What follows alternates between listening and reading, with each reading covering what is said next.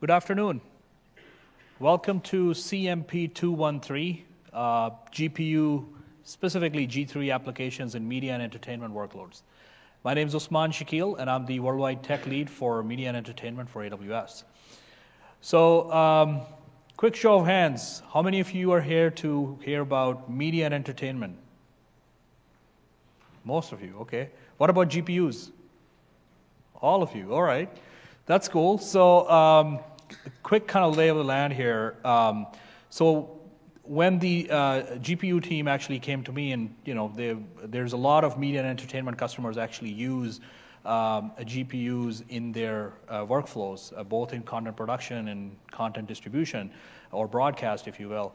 So we kind of thought of you know creating a session where uh, you know kind of give uh, an introduction to some of those workloads that actually use GPUs, right? What are what are some of those uh, those workloads? Now, as I'll talk about in this session, there's a whole bunch of stuff that actually can leverage or uh, does leverage uh, the GPUs, especially when they are available at scale um, on a pay-as-you-go kind of a model. Um, but we, we kind of thought about it and uh, we picked specifically uh, two specific workloads one in the content uh, production space, uh, more or less, um, and then the, the second one in the broadcast space. Both of these workloads being traditionally very hard uh, workloads from a technology perspective to be able to you know, run in a virtualized environment. And um, we, are going to go uh, start with, you know, sort of say a level of introduction here um, and kind of go deep into each one of those workloads and talk about the business benefits as well as some of the challenges and the applications of the GPU specific those, to those workloads. So with that, um, you know, as I said before, I'll talk about the G3 instances first, and then uh, we will dive into two specific examples. One in broadcast video, so specifically channel playout in the cloud, and then a second one being remote video edits or um, NLE in the cloud. So AWS GPU offerings. Um, you know, AWS has been offering GPU type of instances for a while now. Uh, for those of you who remember, there was the very first CG1 uh, instance type, the very first uh, GPU instance family, uh, followed up with, uh, you know, where we kind of uh, forked it into two kind of pathways, one being the graphics specific uh, uh, instance type for graphics specific applications, the other one being more compute intensive. Uh, so the, hence the two kind of families, the G family and the P family. So we are at the third generation of the GPU type of instances, as you can see here from the annotations, the G3 and P3. So specifically, the G3 instances are um, kind of targeted for workloads that are specifically graphics applications. You know, graphics applications that require um, you know specific graphics uh, type of command set um, uh, to uh, like CUDA, OpenCL, OpenGL, um, you know, to actually render uh, graphics on the screen. The second one uh, instance family we have is the P3 instances. Uh, these are these were just launched, I believe. Um, almost like a month ago now. Uh, they have the NVIDIA Tesla uh, V100 GPUs, um, up to eight uh, of the latest generation NVIDIA Tesla GPUs per instance um, supports Open, OpenCL and CUDA, and really targeted towards machine learning, high performance database uh, type of transactional type of workloads. Now, there is another path that we kind of uh, went in that is more towards uh, sort of say very commoditized uh, type of uh, GPU applications, um, you know, like general purpose, if you will. That is the elastic GPUs. So we launched Elastic GPUs um, a little while ago, and specifically what this gives you is this gives you the capability to be able to attach a GPU, a virtual GPU, to any EC2 instance. So very similar to if you're familiar with the concept of, say, Elastic Block Store or EBS, where you can have an EC2 instance and attach a EBS volume to it. Very similar uh, kind of an idea where you can launch an EC2 instance and then you can attach an Elastic GPU to it so that your um, OpenGL commands, if you will, are kind of routed over um, a, a GPU-based driver over to the virtual uh, GPU that the instance uh, has or is attached to. Now, each one of these can have uh, 1, 2, 4, and 8 uh, gigabytes per uh, elastic GPU uh, with respect to the memory, with respect to that uh, GPU. And as I said before, these are really targeted towards those um, you know, general purpose type of applications where you don't necessarily require a whole lot of cores per se, but you can leverage uh, the graphics for either a specific graphics type of application like streaming, for example. And we'll kind of deep uh, dive into that in a minute. So, taking a step back with respect to the media workloads, M&E workloads, um, we kind of define, um, you know, the complete glass-to-glass or end-to-end workflow uh, in this kind of uh, depiction, if you will, that you can see on the screen. And at the very high level, you can kind of divide it up into two, like there's the content production workflows, and then there is content delivery workflows. Um, on the content production side, you know, you're going to see uh, content being uh, produced on set. Uh, that content needs to be acquired, whether that is file-based or sort of say live stream coming in. Uh, then once that content comes in, there's a whole lot of processing that goes uh, there. Well, first of all, before that, there is the storage of that content, right? That no, the content needs to be stored somewhere. There's a whole asset management system and archival system on top of it. There is a VFX rendering specific workloads, um, or say other post-production type of activities that work on that particular content.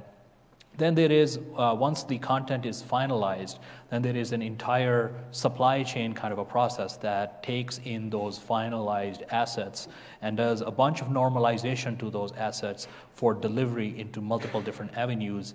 That delivery could be to um, you know, other affiliates that are going to be uh, delivering that content over, or streaming platforms, uh, or even in the case of publishing, you know, like digital properties and whatnot. And then finally, there is analytics, you know, because there's a whole lot of stuff that um, the content owners want to know how their content is being uh, consumed. And then on top of that, you know, we see the advent of um, artificial intelligence, deep learning on top of uh, media, right? So when it comes to media, you know, image recognition is very uh, kind of say key in there. And how do you extract out additional metadata? So if you have more metadata, you can tag that uh, specific content or say assets, there is better chances or uh, for you to be able to monetize it. And then finally, there is immersive experiences, right? So um, we are beyond say these uh, you know simple kind of say streaming over mobile devices or um, you know your traditional uh, TV signal. Rather, we're looking into VR, AR, and mixed reality type of uh, type of things. So this kind of uh, talks about you know, how we segment uh, different media workflows end to end. And obviously, you know, this is a very simplistic depiction. But for the purposes of it, right, if we talk about where is the actual application of the GPUs, it is specifically on the playout and distribution side, which is the actual broadcast, meaning, um, you know, how do you originate the actual uh, TV signal, you know, from the cloud in this case that we're going to talk about. Uh, so that's one particular workload that we've chosen uh, to talk about in this talk. The second one being immersive experiences. You know, there's a lot of encoding, transcoding, um, just-in-time packaging or encoding uh, live uh, type of scenarios uh, stitching in the case of VR, AR. And a lot of this, uh, uh, these workloads, like uh, within the supply chain or immersive experiences, require the GPU really from a high performance perspective, right? Because um, if it is, say, live scenarios or high performance transcodes or stitching for AR, VR, because you want to have that processing done super quick. Then obviously, we all know the application of GPUs in um, you know, in AI deep learning, I talked about the P3 instances and how uh, those are very relevant. Um, and then there is post-production. You know, there is a lot of different workloads in post-production, specifically, say, your VFX rendering that can actually leverage the GPUs. Uh, the render engine can actually leverage uh, the GPUs for higher performance, in addition to the actual core count. But in addition to that, um, you know, the key aspect there, one of the key workloads there is uh, remote application streaming. So that's like one of the key um, sort of say workflows that our media and entertainment customers are looking at. Because if you look at it, once you move your content to the cloud, right, the key aspect is that you want to keep your content at one place because content files are very, very large and you don't want to be in the business of moving the content back and forth. Rather, you want to move the processes very close, or your applications very close to that content. Now, some of those applications could be applications where there is a human intervention, like say editing some content or uh, you know checking the quality of that particular content, color correction, etc. Just to kind of give you an idea. So there, you know, one of the ways to do that, rather than having to download that content to the human for, to do that manual work, rather than that, why don't we run that application in the cloud and just stream the pixels, right? And let the uh, end user be able to interface with this application, which is actually running in the cloud right next to your um, to your content. And that's the other uh, key um, workload uh, or application that we're going to be focusing in this session today. So just a quick bit of information about the GPU or the G3 instances that we're going to be talking about. So specifically the G3 instances family gives you up to four NVIDIA M60 GPUs. Those are um, grid virtual workstation uh, GPUs um, that includes the um, uh, workstation features and licenses. Um, each one of those GPUs, um, each one of those instances can actually support up to four monitors with uh, uh, 4096 times 2160 resolution. So basically, if you look at most of the uh, production type of tasks, you know, where say a graphic artist is uh, either doing some CG work or an editor is editing some clips um, uh, or you know running color correction, etc. Uh, you know that's that's ample amount of resolution with up to four monitors that that the G3 instances can support. Um, also supports hardware encoding um, up to uh, 10 H.265 HEVC 1080p 30 streams per instance and up to 18 um, H.264 uh, 1080p P30 streams per GPU. Um, these are uh, specifically designed for workloads such as 3D rendering. So again, if you could have your 3D, uh, your render engines that are actually spitting out these 3D frames or rendering those 3D frames, leverage the GPU power in addition to the cores within that instance for 3D visualizations, as we will talk about in the case of remote application streaming, uh, graphic um, uh, intensive remote workstations, you know, video encoding, and virtual reality applications like VR, et cetera, and also uh, broadcast specifically for uh, real-time rendering. Um, these are available in three different uh, uh, sizes, the 4 extra large, the 8 extra large, and 16 extra large. That's really based on the number of GPUs as well as the virtual CPUs and the memory. And uh, you know, the network bandwidth kind of varies with respect to each one of them. So without a further ado, after this introduction, I'd like to uh, introduce um, uh, my friends from Evertz, um, Dan Turo and uh, Jeremy uh, Blythe, um, and they will talk about uh, the broadcast video application leveraging the GPU, specifically G3 instances. Dan?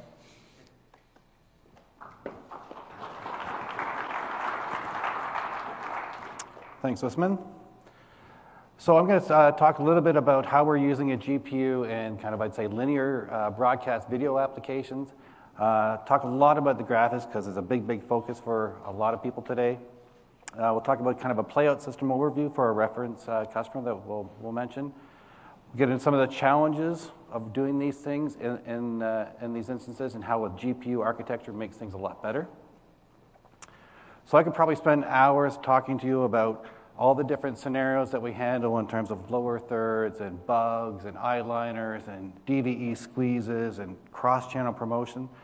So rather than actually go through and talk through each example, I did, did up a little video that gives you just a flavor of how compute intensive and how graphics intensive some of these things are and all the different modes that we actually have to support. So I'll just uh, let this roll for about a minute or two and, and let you kind of get a flavor for the kind of stuff that we do.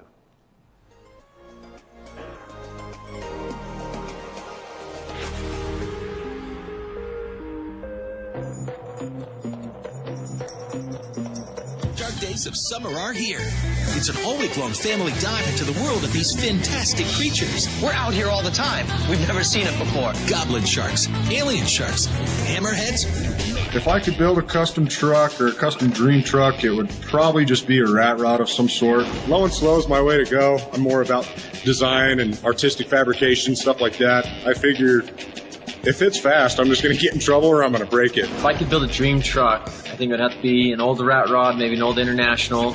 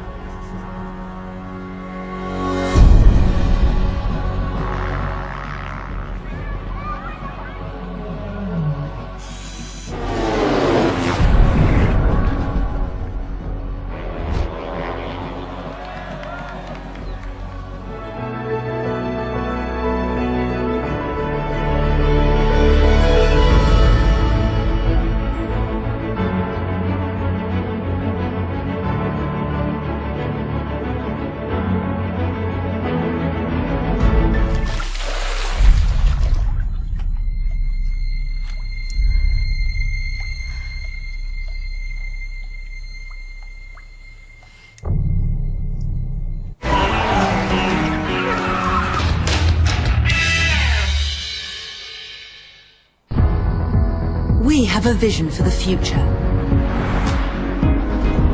A world without accidents. To get there, we're advancing safety. I had that experience. She looked like me, so let me let me. Yeah, that's I true. like this release too. I'm relaxing while they pick. This is what they do. We may seem like a rowdy bunch, but we love each other, and I know they have my best interest at heart. You know, I like this. This No, is no, different. wait a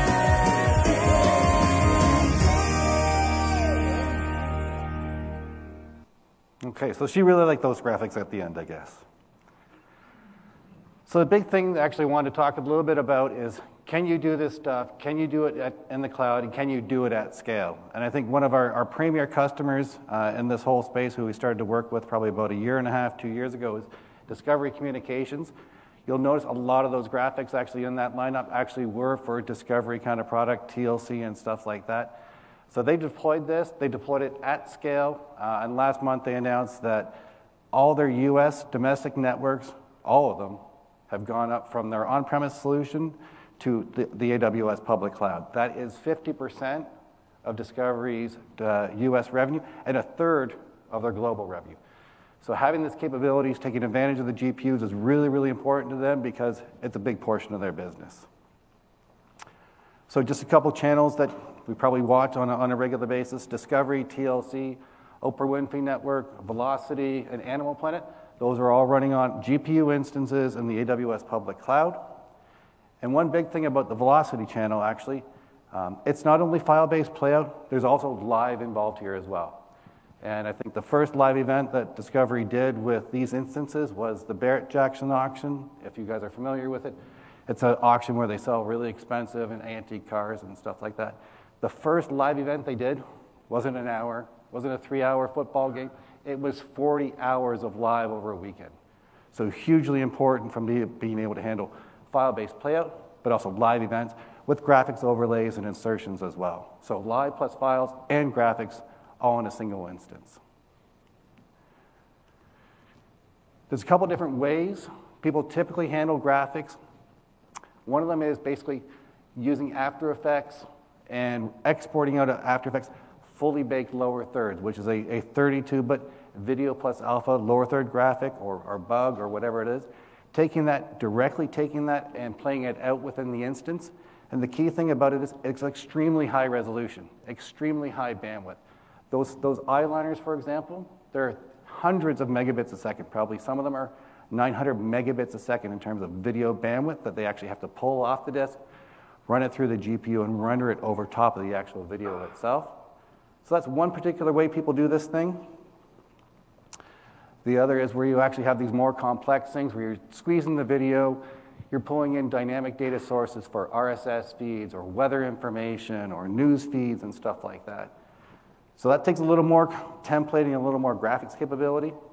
Uh, people do use a, a system to actually define basically a timeline of events that you, what do you want to do with the graphics over time, and then defining dynamic data links in the, this templating tool to de- deliver the look and feel that you want, and even embedding scripting. So if you actually want to make intelligent decisions about what's coming in and changing what you actually want to present on screen, there's scripting engines and all this kind of stuff em- embedded right into this templating tool that then gets transferred to the GPU and then rendered out real time. And just another example, it's not just a single DVE squeeze, it's dual DVE squeezes again, which takes more GPU, more compute resources with these high bandwidth, full bit rate resolution animations on the back end. So why spend so much time on graphics and, and, and how we utilize this GPU? They don't do it just for fun. This is all about viewer retention for our customers. It's about making sure that people stay tuned to the program, stay tuned to the same channel, and stay tuned to channels within the same company or the same family. So in-channel and cross-channel promotions, that's why we spend so much time on graphics. That's why we use these GPUs the way we do. It's all about viewer retention and ratings. Just in terms of a high-level architecture, um, you have cloud compute, you have to connect to the cloud compute some way, and then there's an on-premise footprint, mostly for control and monitoring more than anything else. And the applications that we actually provide are Mediator X is our, uh, our media asset management and automation solution. The Overture Live is this integrated entity that does the file-based playout, does the live handling, does overlays and the graphics itself that's running up in the cloud. The IPX does routing and, and networking, does translation, get live signals from on-premise up to the cloud, for example. And then there's a whole slew of control and monitoring applications that fit around that. In Discovery's architecture, they actually have multiple regions. So in region one, which may be the US East, for example, they have main channels running GPU instances there. They'll have backup channels running in an Ireland data center, for example, for, so they have redu- geo, geographic diversity. Two, uh, two colo facilities have 10 gig direct connects, connecting so they could lose a region, they could lose a colo or a 10 gig direct connect, and still get those signals down on ground to where they need to control and monitor them. And that's just a little bit of a deeper dive. Even within those regions, they have availability zones. So you have some channels in one availability zone, some other channels in a different availability zone. So even within the region where you have those GPU instances, you get redundancy and resilience there as well. Those signals are, signals are pulled back down through that 10 gig direct connect, which is in the middle, and goes from some switching and some redundancy kind of stuff to final emission satellite encoding up to the bird and everybody else who actually has a receiver can then get the signal. So that's kind of the architecture where the GPUs are used, how they're handled from a redundancy and resiliency standpoint, and then final emission to the end consumer. So I'm going to pull up Jeremy here to actually talk through a little bit more detail in terms of what the signals are, where they are, how they flow, and what some of the user experience is like. Thank you. Okay, so um, I just wanted to take a few minutes to dive a little deeper into this architecture. So w- what we're looking at here is a kind of simplified view of um, what Dan was talking about just now. Uh, so one of the things he mentioned there was that we have this uh, 10 gigabit switching core that's on premise. That's on the left side of this uh, drawing. Um, and you can see that there are live feeds going into that, and then they're making their way up, up into the cloud through the direct connect. That's the green line. The blue line is the, uh, the, the, streams returning from the Overture units that are going back through that uh, 10 gigabit um, lossless uh, switching core that we have there. And that goes out then to the satellite for uplink. Um, on the right hand side, so in the cloud area there, we've got two sections really that we need to focus on. The Mediator X section, that's really those EC2 instances are in charge of the orchestration of the um, uh, the automation, and they provide the user interface to the operators that we'll have a look at in a second. And then there's the pool of EC2 instances that are actually driving those streams that you just saw in the video, and we'll dig into that in a, in a little while. So we just, to give you a bit of background, we just have a quick look at um, what it kind of looks like in a control room in a broadcast facility. So this is a photo that's taken literally from the seat um, in the control room, actually at Discovery. Uh, so you can see at the bottom there's a couple of screens there which are the, uh, the, web views that have been delivered from that mediator system. And then in the, in the background is a monitor wall with all, where they're monitoring all of those feeds that are coming in. Uh, so if we just have a look at that uh, monitor wall there. And the way this has been arranged is so that they can see the feed that's coming from one region. So region one actually is uh, uh, North Virginia, and the region two then is uh, actually coming from Dublin. Um, and so those feeds are then coming across, across the Atlantic and into that switching core. And then behind the scenes in there, we have some other Evertz gear that's actually making sure that those frames line up because you know, it takes a while to get stuff across the Atlantic. So if there's some kind of issue um, and you lose one of these feeds, it will be able to switch over reasonably seamlessly. Um, and the frames need to obviously line up so that we can do that. And this is just zooming in on the control interface that the operators have. So on this one, they're monitoring multiple channels simultaneously. Um, and then in this view, there's the detail uh, where each one of these rows in this list represents uh, an item that's going to air. Um, and if you squint, you might be able to see that there's, uh, some of these items are actually uh, include uh, reference to a graphic that we want to show. Uh, maybe there's um, reference to a closed caption file we need to load, uh, that kind of thing. So this automation is driving all of that. So now if we drill into the Overture, which is actually producing that stream, um, this is a challenging unit. Like you know, Dan was just saying that there's a significant amount of um, competition for CPU time in this box. Um, but the key point, actually, is the last bullet point on that list, is that this is a, a real-time application. We have to produce these frames, and we can't, you know, buffer for a little while. That, that, you can't do that in live TV. So that's the most challenging thing, and that's the thing that really uh, you know, forces the architecture to be built the, the way that we've built it. And this is a very confusing slide actually showing the inner workings um, of what we call the pipeline inside the ORT. Uh, but actually around it, there's just an example of a, a bunch of components that this is made of that, it, uh, that um, alongside the production of the video um, and the audio, and as you saw just now, there's a whole lot of other stuff going on. So we're embedding captions, we're maybe uh, doing some Dolby encoding, decoding, we are maybe doing some aspect ratio converting. Uh, there's a whole lot of other stuff going on, uh, you know, embedding data, that kind of stuff. There's a, there's a whole lot of stuff that's alongside everything else is competing for that CPU time in that instance. So I've kind of simplified that pipeline so I can talk you through what's going on in there. Um, so on the left, if we start on the left-hand side, you'll see that we've got, as inputs into the pipeline, we've got um, a live feed. The live feed is um, broken out in the decode process into a primary video, and obviously it's um, the audio to go alongside that. Mediator will have in the background, through the automation, is taking care of delivering any other files that are required uh, from S3 into the local EBS volume on the instance. So those are maybe, uh, in this case, maybe secondary videos, the actual graphic file itself, some text that maybe is dynamically added, uh, ancillary data that needs to be injected for downstream triggers. Um, all of these things all need to be read in and decoded, ready to pass to the next stage, which is the render stage. So at the point of rendering, we're essentially we're assembling all of these building blocks together um, and uh, making each frame one by one. So imagine if you're going through a uh, just something simple like fading up a graphic over the top of the video, each frame you'll see you know, the next piece of fade, the next piece of fade, the next piece of fade, and you're going through and doing that in a, a raw state. So it's in its uh, you know, raw YUV uh, state at that point in the rendering process. And now, if we were running this unit um, on premise, not, not in the cloud, if we're running this on premise, which we can do with our gear, um, at that point we might just treat that stream very slightly and then send it out through to the 10 gig core. But since we're running in the cloud, uh, sending a raw video stream is, would be extremely costly in terms of uh, egress.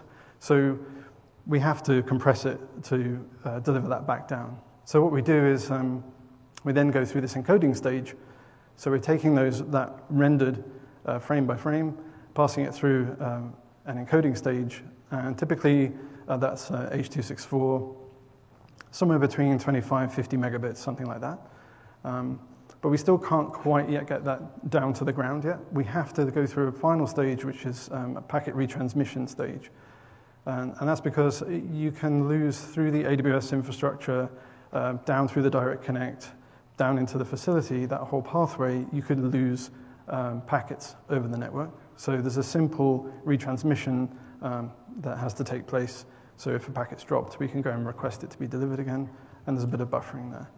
So there's a lot going on, but we have to make sure that we pass one frame through here every 16 milliseconds, or between 16 and 32, depending on your frame rate. So what instance would I use to do that? Actually, this is a handful of um, instances that I chose that have a kind of the sweet spot of CPU that, that we look for uh, to do this. And so, you know, looking at that list, I'd pick the C4.8. That's the cheapest. Um, but, you know, this is a talk about GPUs, so, you know, why have I got that there? Uh, we, we, we can't actually do the full range of effects and uh, and the graphics with, without a GPU instance. But there are, there's a, we can go to a certain extent, let's say, you know, 80%. Um, so using a C instance, actually, we can run it on that to an extent, um, but we'll be maxing out that machine in terms of its CPU. Um, so we actually um, looked at where we could bring in the GPU here. So this, these two stages the render stage and the encode stage, we can actually kind of offload all that processing into the GPU. So, um, and especially given the um, onboard encoding that, that uh, Usman was talking about for the H.264, there's a huge amount of CPU that we can offload there into the GPU at that point. So it kind of looks like this. If, I, if I'm in my C4, I'm maxing that out. I'm using you know, up to about, around about 90% of that instance's capability. Switch that workload onto a G3, um, and you can see now I'm able to make good use of the GPU in this instance, and my CPU load goes down dramatically. And what's interesting then is that I can actually run two sets of that pipeline that I showed you in the same instance.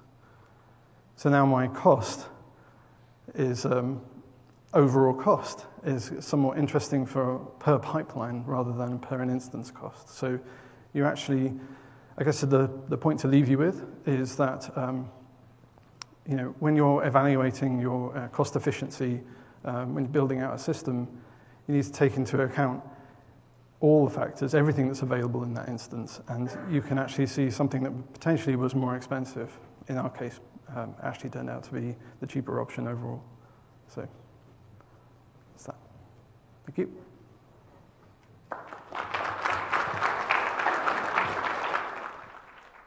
All right. Next up, um, I'll invite uh, David Benson, who's the CTO and co-founder of Bebop Technologies, and along with him, uh, Patrick Yu, who's the VP of post-production at Pop TV, to talk about remote application streaming. I think I'm good. We good? Yep. How's everybody doing? Uh, how are we doing so far? Everybody good? All right. Um, so I'm Dave Benson, uh, Chief Technology Officer and co-founder of Bebop Technology. Um, we're going to talk a little bit today uh, about the Bebop platform, uh, what Bebop technology is, where, why we started the company, uh, and most importantly, why we think uh, GPUs are so important. Um, how many people in this room, kind of going back to what Usman was saying a little bit earlier, and probably a lot of what we've all heard uh, at different sessions, how many in this room have uh, moved certain workflows to the cloud at all in terms of media processing? Good. So, uh, as expected, most of us have probably looked at transcoding, rendering, most types of processing type of workflows uh, to move them into the cloud. Um, the genesis of why we started Bebop had a lot to do with trying to solve the uh, what we've viewed as, as kind of a last mile problem or challenge where we could and, and had been doing for many, many years, um, looking at how to move processing workflows, like we said, but then we all always were stuck with that problem of okay, it's, it's rendered, it's transcoded, somebody needs to look at it, somebody needs to QC it, somebody needs to edit it, somebody needs to do something with it, right? And at that point, we're all faced with the same problem again, which is you got to pull it all down. Um, so Bebop was really created uh, to try and address that problem. And I'll give a quick shout out to our partners in the back here. Uh, we, leverage Teradici very heavily, uh, the PC over IP protocol, uh, and, the, capabilities of the GPUs that are, ubiquitously available inside of Amazon at this point to really make that core piece of what our platform is a reality. And what that is, essentially, going back to the example I just used, is once you're transcoding, you're rendering, whatever your processing step is complete is done, then what the Bebop platform allows you to do is have your editors, your visual effects artists, your QC uh, operators log into a virtualized workstation using the PC over IP protocol and do it in a way where you literally cannot tell the difference. Uh, and I say that very confidently as an engineer standing up at this podium. uh, we've put this in front of many uh, editor, many a visual effects artist, uh, and we routinely do what I call the Bebop Pepsi Challenge. Um, and so far to date, uh, every single one has passed. So that's a little uh, brief, brief summary on kind of where we started, where we came from, um, and just finally to say that the, the company itself, um, myself included, uh, all of the senior executives in, in our company are all industry veterans, uh, people that have been in the post production and, and, production industry for a long, long time, more decades than I care to, to admit. Um, and so the point is, is that while we have a very strong technology background, very strong engineering background, um, everything we do is done with a, lot, a great deal of care and a great deal of understanding um, of what the post-production industry and the production and production workflows really require, uh, and a very intimate understanding um, of all of the nuance that goes into making these workflows go. So let's talk about Bebop workstations and the, the Bebop platform a little bit. Um, so as you can see here, this is obviously a high-level diagram, but the Bebop platform really represents um, a, a, globally deployed platform. It exists in multiple regions around the world. Uh, as you can see up here, currently in US West and Northern California, uh, US East in Northern Virginia, uh, EU in, in Dublin, uh, and in Sydney, Australia as well, most recently launched uh, this past summer. Um, inside of each one of those regions, uh, we have a fair amount of what we just call platform infrastructure or regional platform infrastructure. Those are things uh, to support the, the GPU infrastructure the workstation infrastructure that lives in each one of those regions. Uh, things like directory services, uh, licensing services for internal Bebop uh, componentry, as well as uh, licensing services for whatever applications might be running on those workstations. So that's your uh, Avids, your Adobes, your Nukes, your anything else that, that, that, anybody else runs on these, on these workstations. Um, we have a, a, client gateway service which provides the uh, secure access to the backend workstations themselves. So the workstations that you see in these diagrams are all running in uh, completely secured uh, private networks. None are deployed on any edge. Uh, none, are, none are accessible by any public network other than through the secure PC over IP protocol. Um, and so by, by creating this infrastructure in this way, what you end up with is very much a representation of what we're all used to having in our local facilities, uh, literally virtualized completely and moved into the cloud. And so when you combine that with things like what we just heard from our partners at Evertz, you start to, you start to realize the full end-to-end, uh, as Usman said earlier, you know, the dream, so to speak, of once I put it in, I do all my processing, whatever processing that may be. I can do all of my editorial, my visual effects, my QC work, really anything all the way through to where these guys pick it up and actually get it to, back to the consumer. Um, so, as we said, uh, the workstations that we use, uh, we started Bebop two and a half or so years ago. We started out using the G2 uh, instances. We used the G2 uh, 2XLs, uh, and I wish they had a 4XL, but uh, then the 8XLs. Um, and we've uh, most recently uh, moved over to the G3 instance family uh, as described. Um, we've been working with Amazon for many, many, many, uh, I would say actually years at this point, um, on this project uh, when it started in its infancy about two and a half years ago, uh, all the way to now. And we're, we're very excited to, to be rolling out the, the G3 instance family globally throughout the Bebop platform, I would say almost literally as we speak. we've been hard at work on finalizing all of the uh, certifications and things that we do internally. Uh, and those, all, those processes are all coming to a completion um, in the coming weeks. So the G2, uh, the, excuse me, the G3s um, above and beyond the G2 family that we that we used historically uh, provide a, a very significant um, uh, performance increase, uh, at least two to three x, uh, just overall and generally from the G2 family. Um, and uh, as I said, the PC over IP remote desktop protocol is the piece that actually powers and allows you to access these workstations and remote control them in a way that, that, provide, that does that in, with very low or very, uh, I would say, n- not even noticeable latency, uh, so that your artist or whoever the operator is can essentially go about their business and do their work without any impact on their, on their workflow. Um, we, we have an internal joke at the company of Bebop that the only difference between a Bebop workstation and a normal workstation is how you turn it on. Um, essentially, once you get it t- turned on and you're logged in, it behaves exactly the same as any other workstation that would be sitting under your desk, um, just with a whole lot more power and a whole lot more flexibility. So, most people, uh, once I get to this point in this presentation, are thinking this. So I decided to just call it out and talk about it. Um, why shouldn't you do this yourself? So I chose the word shouldn't very carefully instead of couldn't because I believe that probably anyone in this room has the intelligence and wherewithal to do what we've done. Um, the reality is, though, is that to do what we've done uh, has taken two and a half plus years, but it's also taken eight to nine years of collective experience, both in the post production space and, more, most importantly, in the public cloud space. Um, so, Bebop as a company is a combination of uh, what we call the platform side of our company, which is everything I've described, but it's also the combination of uh, a managed services business that is over eight and a half years old. Um, that was uh, gave birth to Bebop essentially two and a half years ago, and the two companies have been merged together.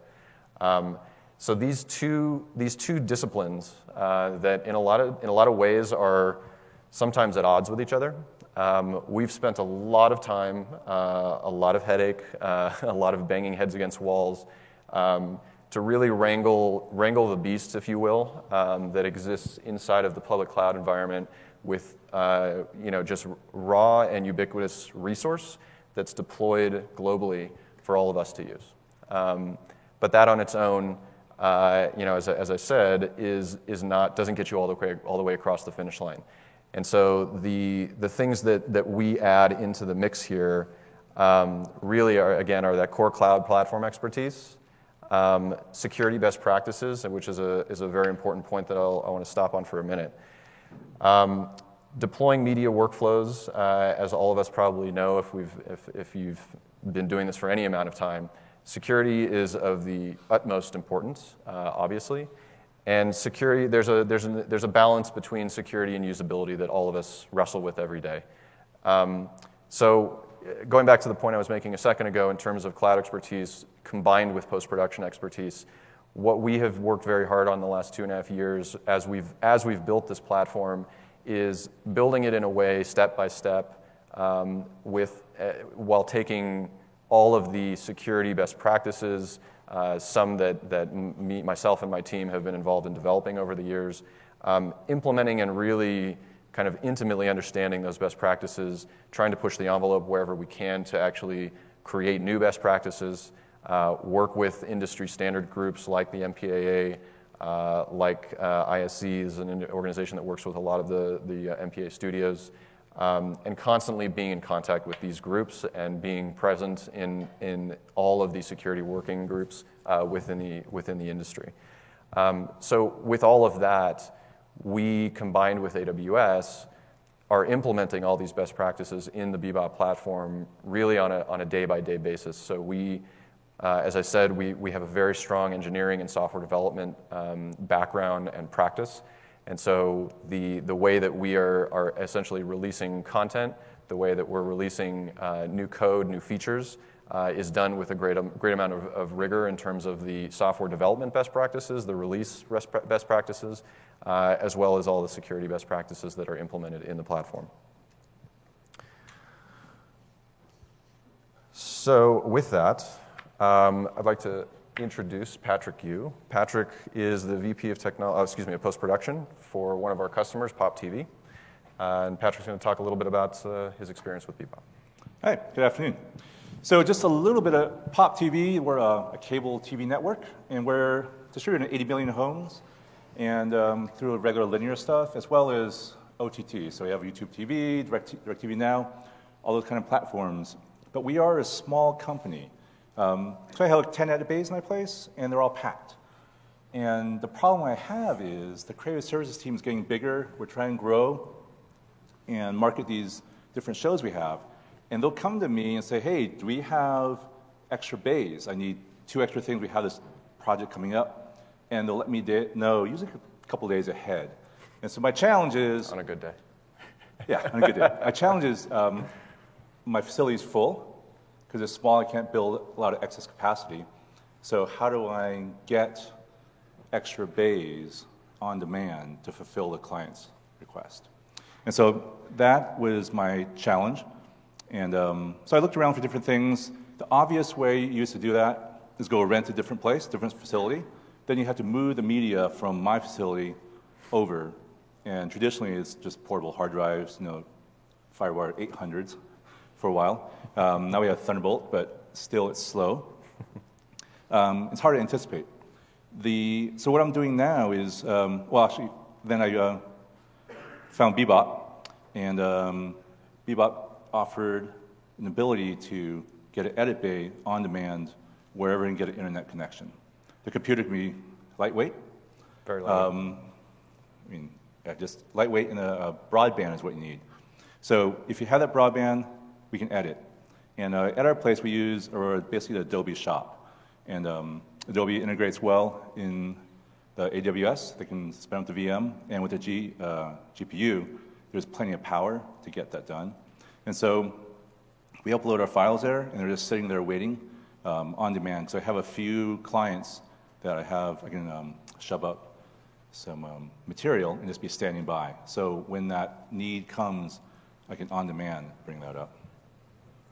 So that's what we're working with right now. So, Patrick, once we, uh, you talked about some of the pain points that, that we, de- we dealt with. Um, once we put the, the single workstation in place, which was the initial, uh, initial pain point or use case, if you will, um, talk a little bit about kind of the experience after that, what happened after that, and, and kind of where we've gone since then.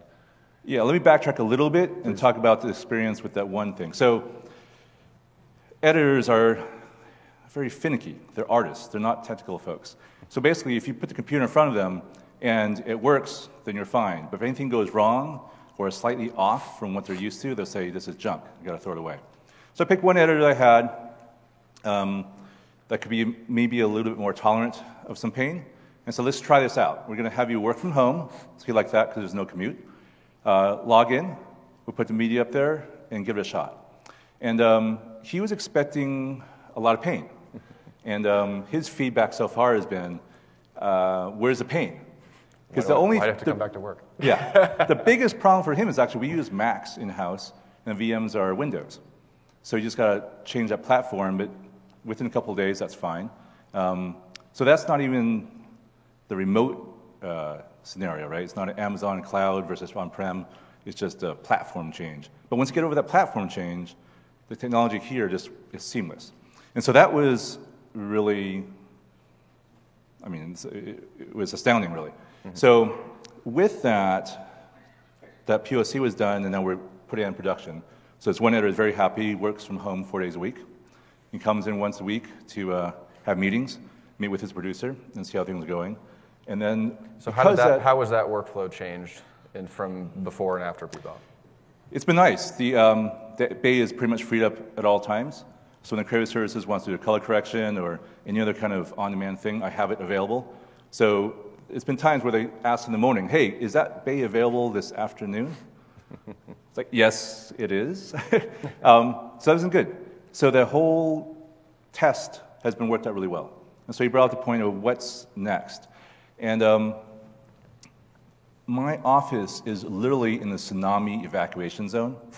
So I kind of need a DR situation. And so what I'm thinking about doing is replicating my tier one storage in the cloud so that if something happens to my facility, I say, everyone go home, come to Venetian, I'll get some iMacs, and we can add it from here, or anywhere that might have some uh, bandwidth. So they can do it from home, they can go to their parents' place, wherever they might be, get a ticket to New York or anywhere, and um, they can start editing. And so that's what I'm exploring. Um, and the reasons are because the, with just a little bit of training to get them used to a Windows platform um, and be able to log in, and that's all we need. Right. So um, Adobe Premiere, Bebop, Teradici just makes it super quick um, and seamless, and then uh, the upload capabilities, and uh, going from there. Right. So I'm excited to uh, try that a DR scenario. Right. So I think just to hit a couple points here. So going back to uh, what I was saying earlier about uh, Bebop as a company, the platform side and the uh, managed services side, what we what we've been able to achieve with uh, with Patrick and with Pop. Um, again, because of this foundation uh, that the GPUs and the, and the, infrastructure that Amazon provides gives us as Bebop, we've been able to, to really start with a, a very, very limited, uh, you know, specific pain point uh, that, that Pop and, and, Patrick came to us with. Um, start there, fix that, you know, relieve that pain, and then really just be collaborative with them uh, as we moved forward and as they started exploring and seeing new possibilities of things that can be done. Uh, we've been able to work together with them and very, very quickly uh, kind of iterate on, on the core solution, add new solutions for them uh, as they needed them. Uh, and I'll talk very briefly about some of these things. Um, Patrick mentioned DR. Uh, one of the things about Bebop that, that most folks will, will realize just in the course of talking about it, uh, but just to, to, to kind of hit it on the nose here, is that because Bebop is a, a, virtual desktop and it's a virtual infrastructure that's deployed separate from your facility or your on prem environment, it by definition is inherently a DR solution.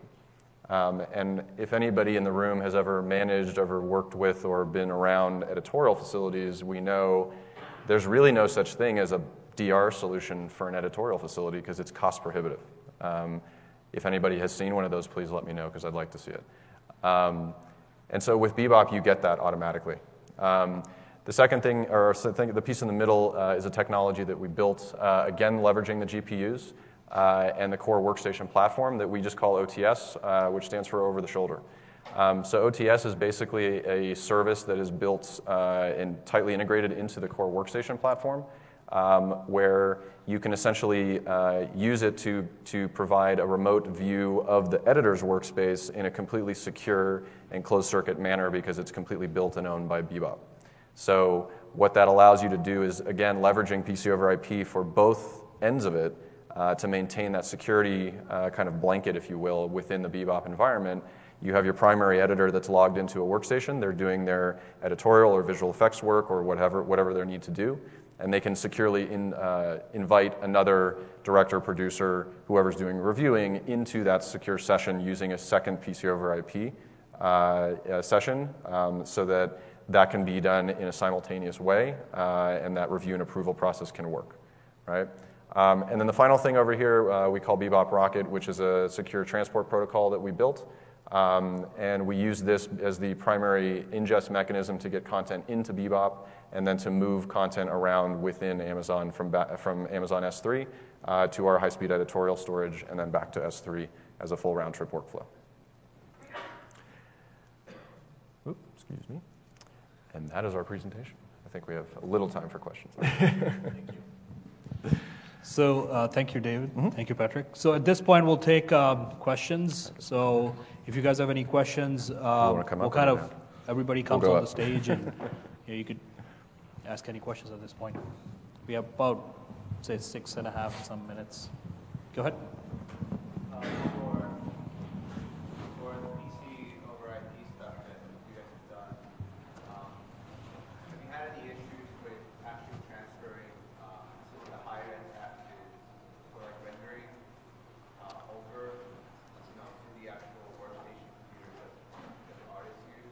Well, actually, that, that's the beauty of uh, this. You want to repeat the question?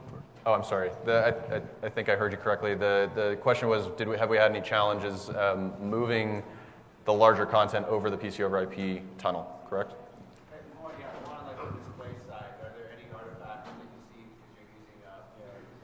No, uh, we, uh, we have not seen any, any issues or any artifacts. Again, that's what, what I refer to as the, the, the Pepsi challenge uh, that I mentioned earlier. Um, we, we've done a lot of, you know, what I would say kind of empirical testing, but we've also, uh, I would, we've put a lot more emphasis and focus on subjective testing uh, of editors and artists and, and people sitting in front of the workstations, which we've had great success with.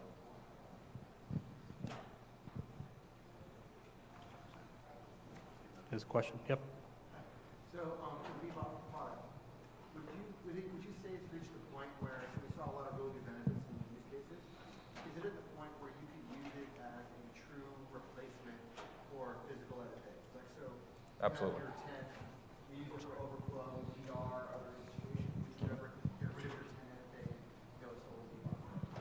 uh, so my biased answer is absolutely yes. um, I will, you know, we will, uh, we will caution users uh, with some of the realities around PC over IP right now um, in terms of the stream being an 8-bit stream.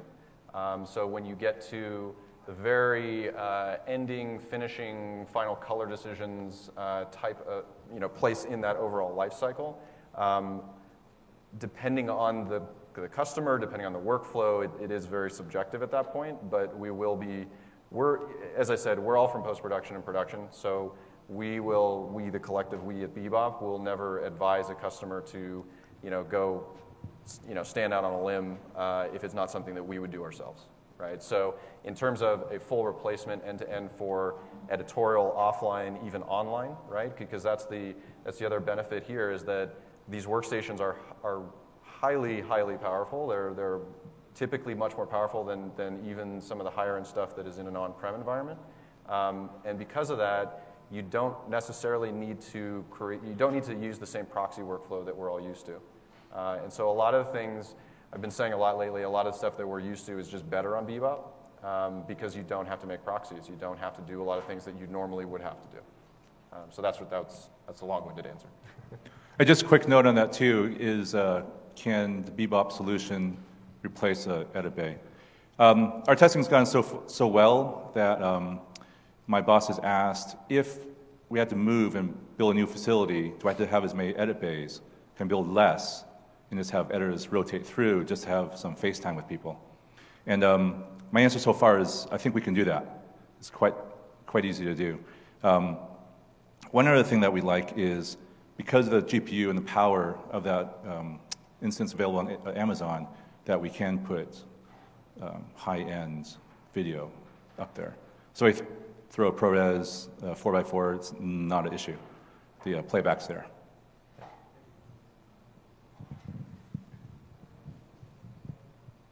Go ahead. Is, uh, is Bebop strictly for media and entertainment? Do you look at other industries? Uh, no, we, we primarily focus in media entertainment because of our background. Um, having said that, we do service other market verticals. Uh, specifically, uh, we have some services in the, the medical technology space right now. Energy? Medical and technology? How about energy? Uh, not yet, but I'd love to talk to you afterwards.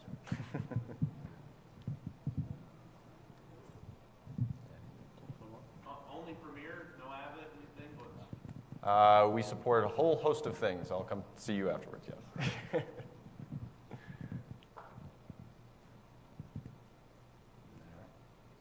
All right, well, thank you, everyone. you, Uh. Thank you for the time. We're still hang out here for a few minutes, and if you have any questions, uh, come by.